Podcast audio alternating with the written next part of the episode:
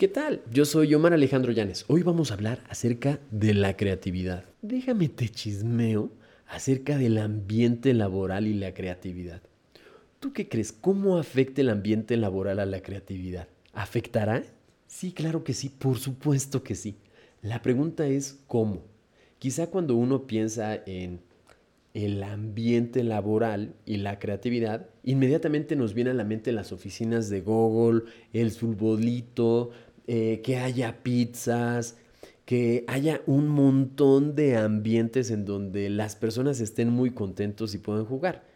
Y mira, sí, sí puede ser un factor de la creatividad o un factor que afecte el ambiente y que estimule la creatividad, pero es bajo.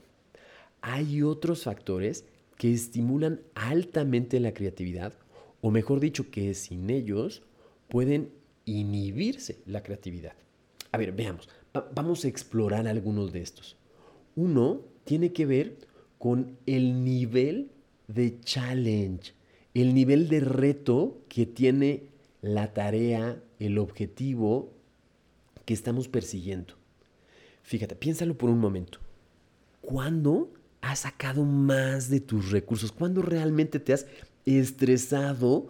¿Cuándo has dicho, ay, ay, ay, ay, ¿cómo le hago? ¿Cómo le hago? ¿Cómo le hago? Y empiezas a sacar ideas para resolverlo. Así es, cuando la tenías un poco difícil.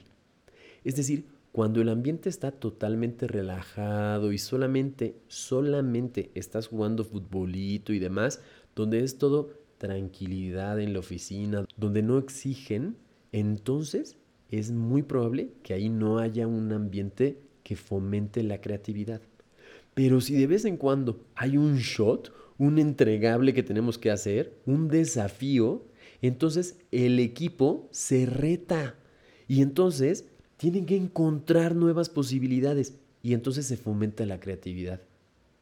Yo tenía un jefe que, bueno, me pedía cada cosa más extraña y entonces todo el tiempo tenía que estar reinventándome y reinventando mi trabajo y eso hacía que fuera muy creativo.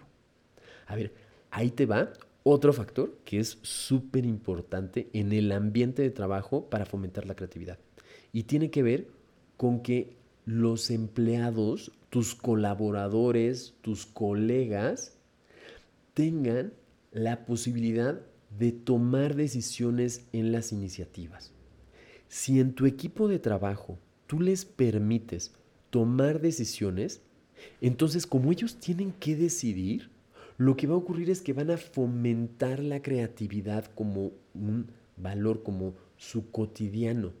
Porque tienen que elegir entre distintas opciones, ellos tienen que pensar las opciones, tienen que ver cuáles son los riesgos, etc. Es decir, tienen que estarle dando vueltas a las posibles ideas. Cuando tú les dices qué es lo que tienen que hacer, pues matas la creatividad. Entonces, parece ser que cuando tú empoderas al equipo, lo que ocurre es que se fomenta un espíritu creativo en esas personas y tienen más posibilidades de encontrar resultados creativos. Ahora, otro elemento tiene que ver con el soporte que se les da a las buenas ideas o a las nuevas ideas. ¿A qué se refiere esto? Se refiere a dos cosas. Uno tiene que ver con que se dé estos primeros micro refuerzos para apoyar esas ideas y otro bloque tiene que ver con que haya algún tipo de recompensa que no necesariamente tiene que ser económica. Puede ser la felicitación, puede ser la exposición eh, de esa idea, su materialización, etc. Es decir, que las personas vean que se valora ese proceso creativo y que hay un reconocimiento por ello. Piensa que no todos nos gusta ser reconocidos de la misma forma. Hay algunos que nos gusta que nos reconozcan en público, otros que nos gusta que nos reconozcan con algún premio, con algún regalito, otros que nos dediquen más tiempo, otros que nos den más libertad, etc. Hay distintas formas de reconocer al equipo. Entonces, lo que uno de los factores del ambiente que generan que se fomente la creatividad tiene que ver con que haya recompensas y reconocimientos de esa creatividad. Pero también yo te decía que son micro refuerzos. ¿Cómo está esto? Piensa en la típica junta, en un jefe que dice no. Tú llegas con una idea y dices, oye, mira, podríamos hacer. Y el jefe dice, no, ¿por qué? Y entonces dices, oye, ok, está bien. Bueno, entonces traes otra idea y, ah, miren, tenemos esta idea y es, no, ¿por qué? Ok, bueno, entonces estás en la reunión y dices, ah, bueno, está bien, entonces podríamos hacer, no, ¿por qué? Mira, ya el tercer por qué, la verdad, la verdad, la verdad, es que ya no quieres participar. La verdad es que dices, ay, mira, háganle como quieran entonces. Entonces, requerimos de micro refuerzos cuando estamos trabajando en grupo y estamos proponiendo ideas. Hay un concepto que a mí me encanta que es el segundo líder. ¿Cómo es esto? Mira, sí.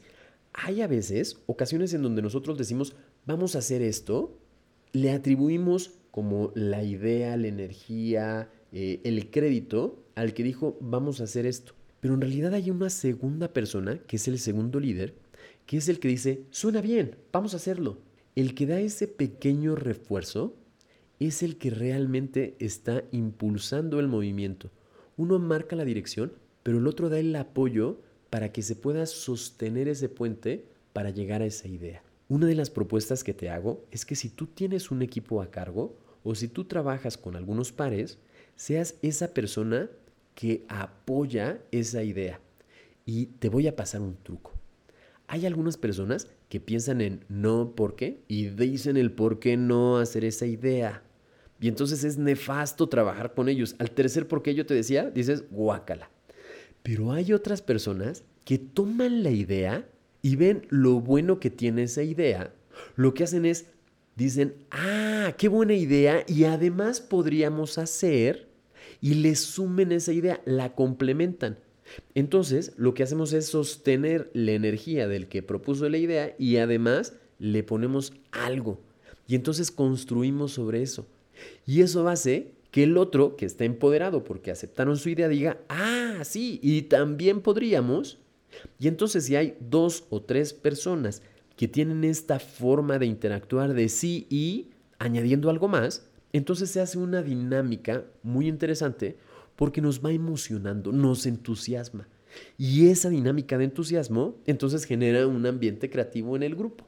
Entonces, respecto a este punto de que haya micro refuerzos, lo que te quiero recomendar es en la próxima reunión que tengas, identifica cuáles son las propuestas que hacen tus compañeros, tus equipos, y lo que vas a hacer es encontrar cómo sí, o sea, qué tiene de bueno esa idea y lo vas a resaltar. O o, y vas a utilizar el sí Es decir, cuando detectes que alguien lanza una idea, lo que vas a hacer es decir, ¡ay, está buenísimo! Yo estoy viendo esto bien bueno de esa idea, y dices lo que ves bien bueno, y además creo que podríamos, y haces una micropropuesta que sume en lugar que el reste.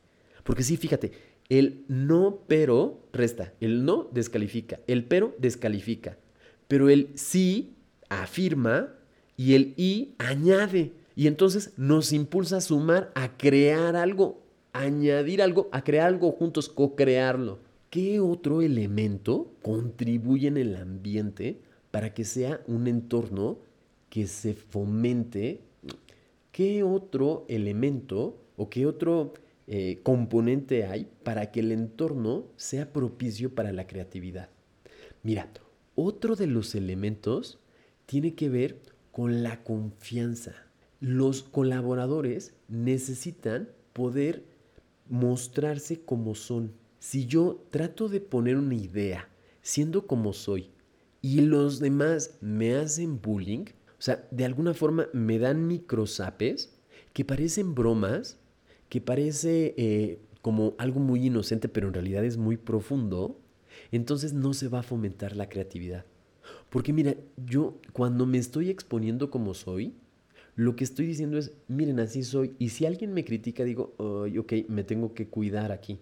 Y gasto mi energía cuidándome en lugar de concentrarme en generar las ideas que quiero generar.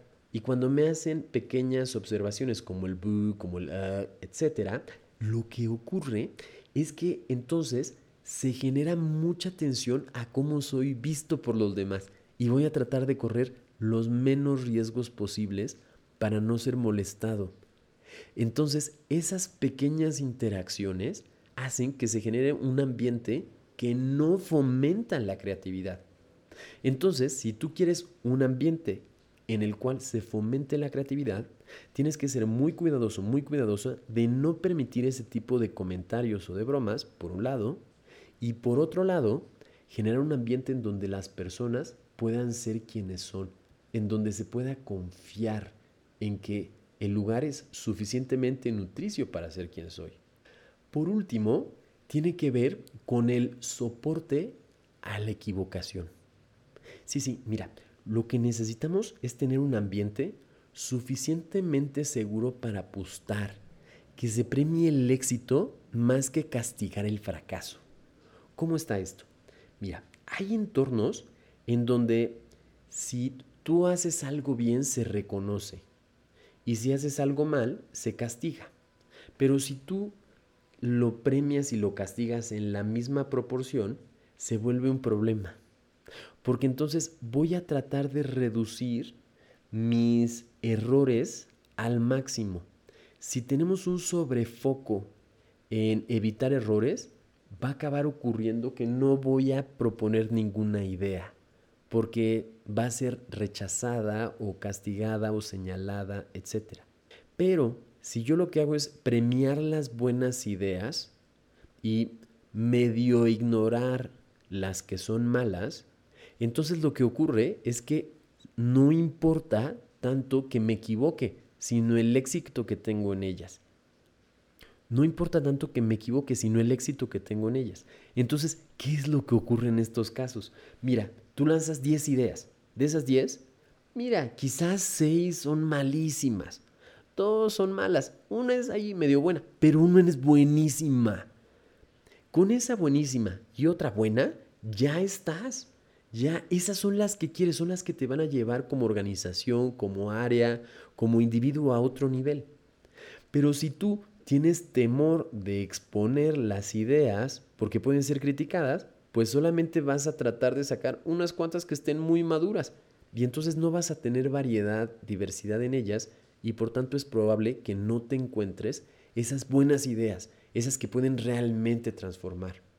Espero que esto respecto al ambiente te haya gustado y que la próxima vez que pienses sí en las oficinas de Google y el futbolito y también en todos estos factores.